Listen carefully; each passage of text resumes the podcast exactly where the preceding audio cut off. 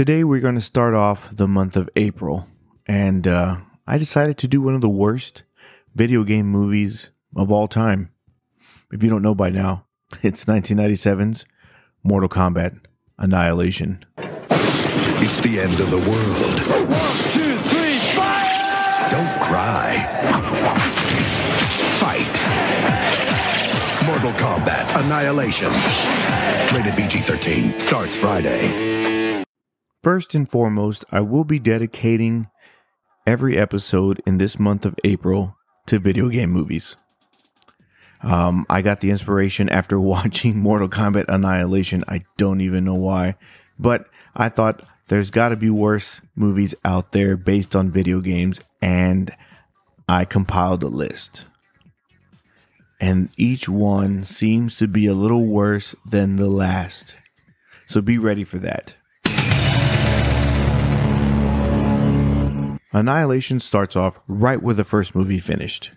We all know that the first movie had that Shao Kahn cliffhanger, and, to be honest, I do miss when cliffhangers were a thing.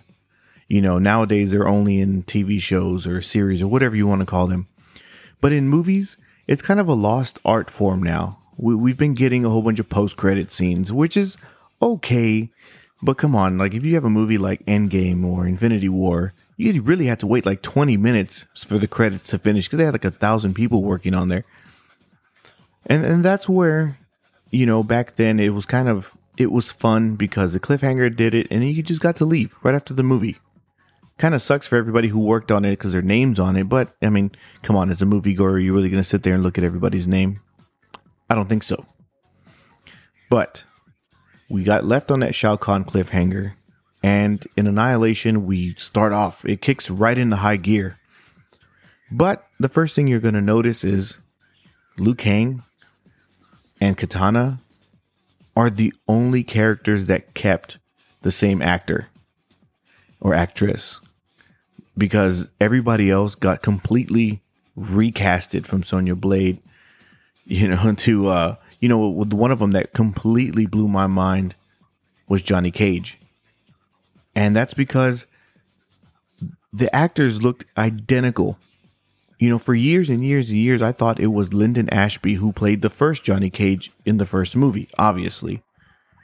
And then they changed it to somebody else. They changed it to Chris Conrad. And they looked identical. Blew my mind when I found out they weren't the same person. One of the biggest recasts in this movie was Raiden. Now, normally we're used to Christopher Lambert, you know, the Highlander. There could only be one. But for Raiden, it wasn't just one. They recasted him and got James Remar, which is, he's a great actor. Honestly, don't, don't get me wrong. He's a great actor in his own right.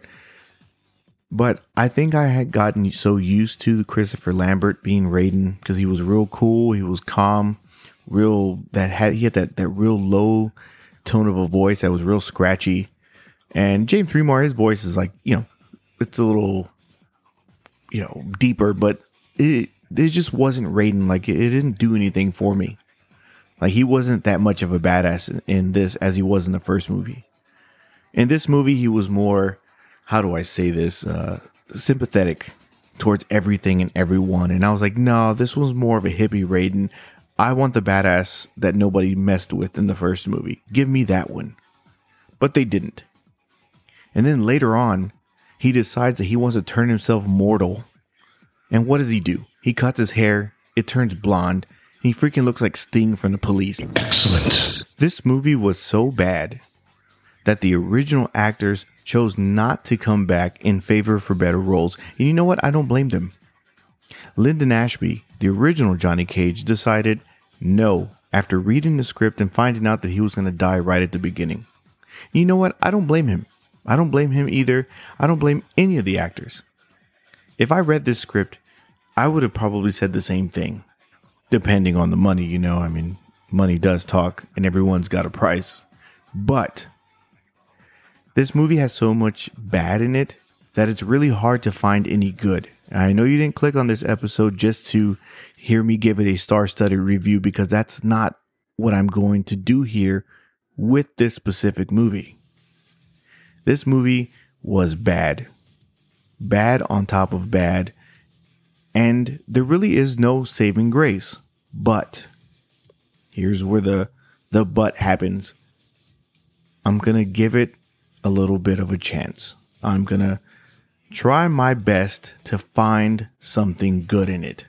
Now, I know I just said that, you know, uh, it's really hard to find something good in it, but I think I may have found just a few things that may spice up this movie, that may make you think twice when you do watch this, and may give you a different perspective.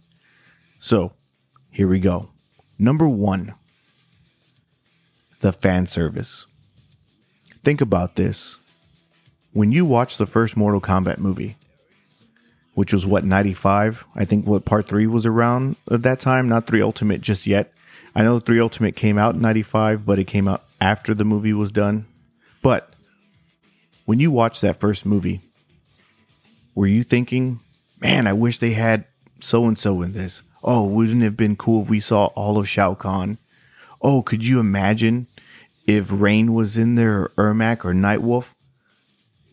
Think about that. Because the fan service that Annihilation gave you, they gave you all those characters.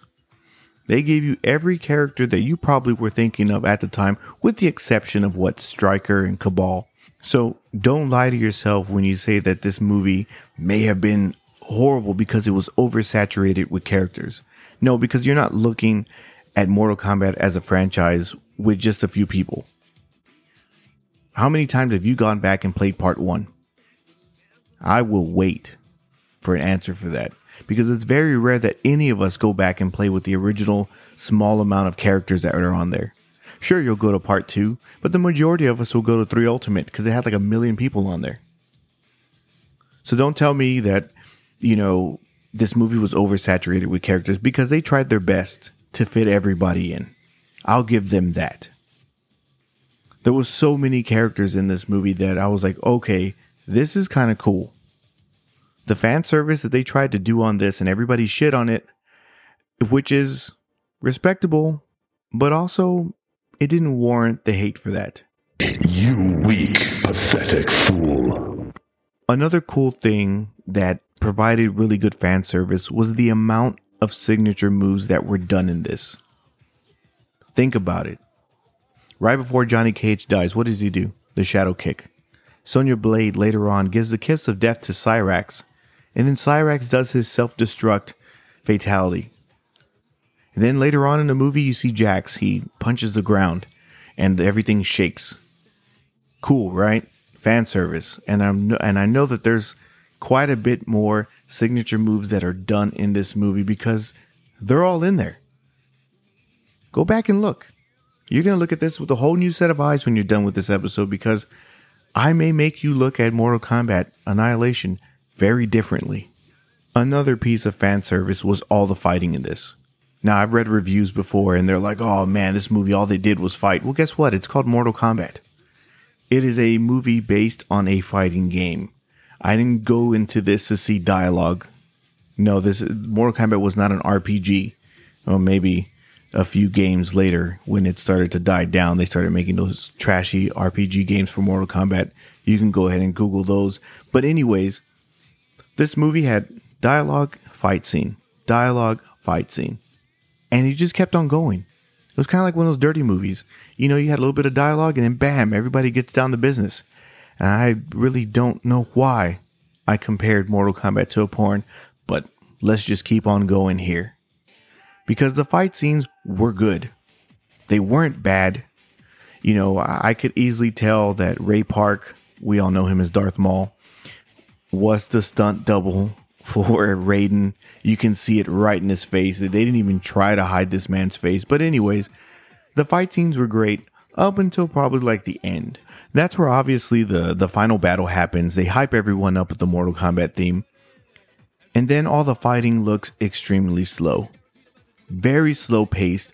Uh, it was so slow, like it reminded me of a 70 year old person writing a check at the grocery store. That slow. Because Sonya Blade pulls out a Hurricanrana, and I seriously thought I was like, wait, something's wrong with this movie here, and it was digital. I was like, well, maybe it's lagging, but nope, it was actually a real time Hurricanrana. She throws the dude over, and he falls ever so gingerly. And I was like, okay, you know what? They got tired. They probably thought this movie was going to be trash. So they just let it go. But the rest of the fight scenes are great. There's nothing wrong with them. Round four. There are two characters that stand out in this movie. The first one being Shao Kahn. That's right, everybody thought, oh man, Shao Kahn looks like trash, and he did. There is no wrongs being told there because that mask was horrendous. It was way too big for the actor. It just, it looked really dumb. Uh, there's really nothing more that I could say. Everything looked really plastic. Everything looked really fake. It's just that mask was had they had you know made it smaller and a little bit more realistic looking, he would have kicked ass. Because Brian Thompson, the actor who played Shao Kahn, that dude was great. He brought that character to life. He played it exactly how it was supposed to be played, which is obviously acting. But everybody else seemed to not have caught wind on this in this movie because Brian Thompson, I, I like him. I thought he kicked ass in Cobra. If you all haven't seen Cobra yet, the Stallone movie, please go out and check that out. That movie is way too good for its own good. I, I, I don't even know if that even made any sense. But let's keep on going. The second person that stood out to me in this was Nightwolf. Nightwolf had such a small part, and it was so effective. One, because they actually got a Native American to play him, which was Litefoot. And he played Little Bear in the Indian in the Cupboard movie. And he looked exactly like the character. Like identical. Now, we've all seen movies where the character doesn't even look anything close to what we think or what we've seen before. This time, it was right on the money. I even liked his uh, his detransformation from a wolf to a man. And we're about to get into that pretty soon because Nightwolf's whole purpose was to show Liu Kang how to perform an animality. Now, that is when the character turns into an animal and, you know, pulls out a fatality. That's basically what an animality is. But when I was younger, I completely got that word wrong. I remember trying to describe the game to adults that were around me because you know I kind of hung out with quite a bit more adults because all, all, my cousins were a lot older than me. Anyways, when I would try to explain this game and talk about that particular move, I completely got it wrong. Wrong to the point to where they looked at me like, "What the hell are you playing?" So, instead of animality, I was calling everything a bestiality. Yeah. You know, I didn't know what that word meant back then. Uh, obviously, you know, I, I, thought that's exactly what the move was called. So I'm, here I am telling everybody, oh, you know, Liu Kang did a bestiality, you know, on Shao Kahn in the movie. And everybody's like, huh? What? What did you just say? What, what, what are you watching? Or if I try to say, oh, yeah, you know what? I, I did a bestiality with Nightwolf, and they're like, "No, please, what are you doing?" Like, and then they would look at my parents. What are y'all letting him play? It wasn't until later on I found out what that actually was. You know, interspecies erotica. For all of you Clerks fans out there, uh, I just it's embarrassing, and to this day they still don't let it go. You are nothing. Wow, I can't believe I told that story. It's kind of bad, right? Oh well. Let's just keep on going. Let's keep on talking about the most terrible things about this movie, and one of them being the CGI. Wow, this was horrendous to look at. Let's start off with the background.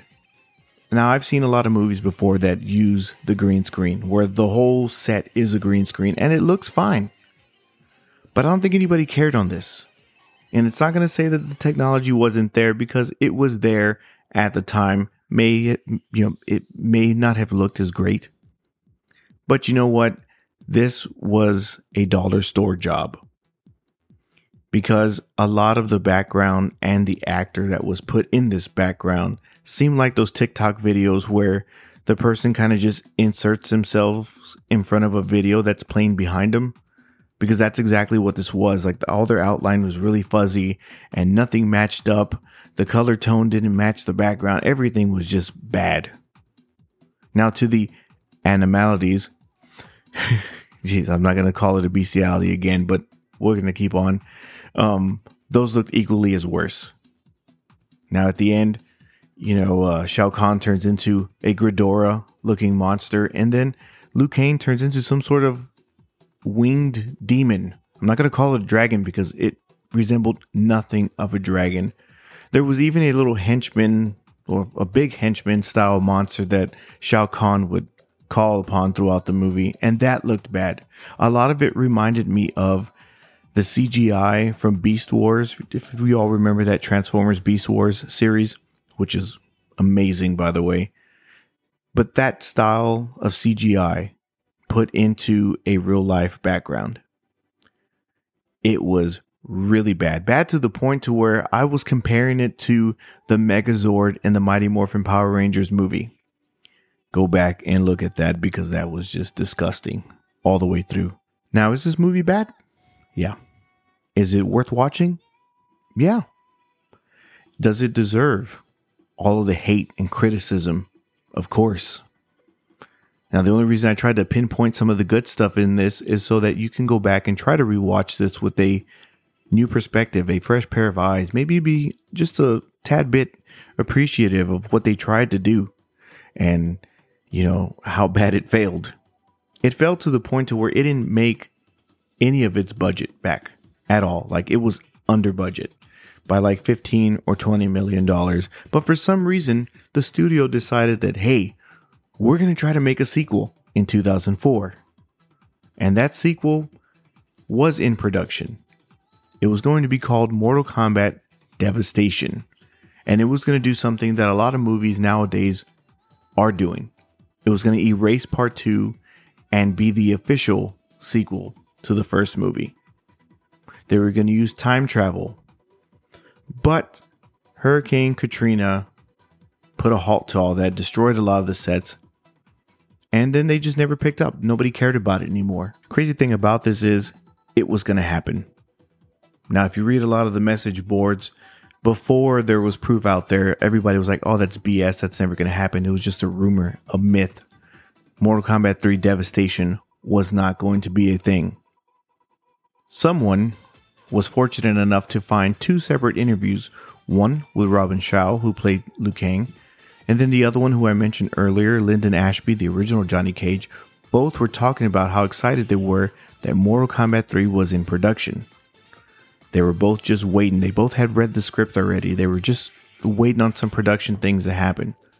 There are also a lot of pictures circulating out in the interwebs showing a picture of Quan Chi.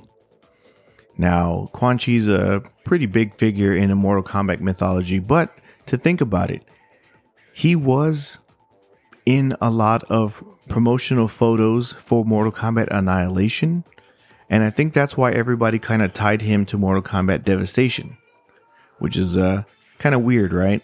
Because a lot of the promotional photos that are out there, Quan Chi's in them. He's right next to Shinnok, and it's just strange to look at because you're like, wow, this Quan Chi looks like shit. And I don't even know why.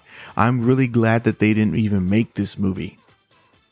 But you can go out and Google that because on the Laserdisc version of Mortal Kombat Annihilation, Quan Chi is on that cover. Were there, you know, scenes filmed with him in there? I don't know. There really isn't much information about Quan Chi and his role in either Annihilation or possibly Devastation. Uh, it's a little strange because I, from what I've only read, is that they pulled an extra and dressed him up as Quan Chi and used him for the promotional photos. But why? That's the big question here. Why are they going to do that? Why did they do that to be exact? And as I usually say, the world may never know. To do a little bit of a full circle, I dare you, I dare you all to go out and look at Mortal Kombat Annihilation. Go out, put on the nostalgia goggles, have fun with it. This isn't a movie that you're going to go in thinking you're going to see the greatest movie ever written or shot. No, that's not going to happen with this. You're going to go into it, you're going to look at it, you're going to laugh at it, you're going to cringe at it, and then when it's done, you'll do exactly what I did. Take about a minute to process and wonder what the hell you were doing watching it. Now, I can't link this in the description because obviously you have to pay for it, and I'm a dope and I paid for it. Who cares? Right? Uh, nobody cares. But this is the first episode in my April video game month, which I haven't given it a proper name yet. Well, we'll figure that out as the month goes on. Toasty! So, I'll see you guys next time, and uh, April Fools.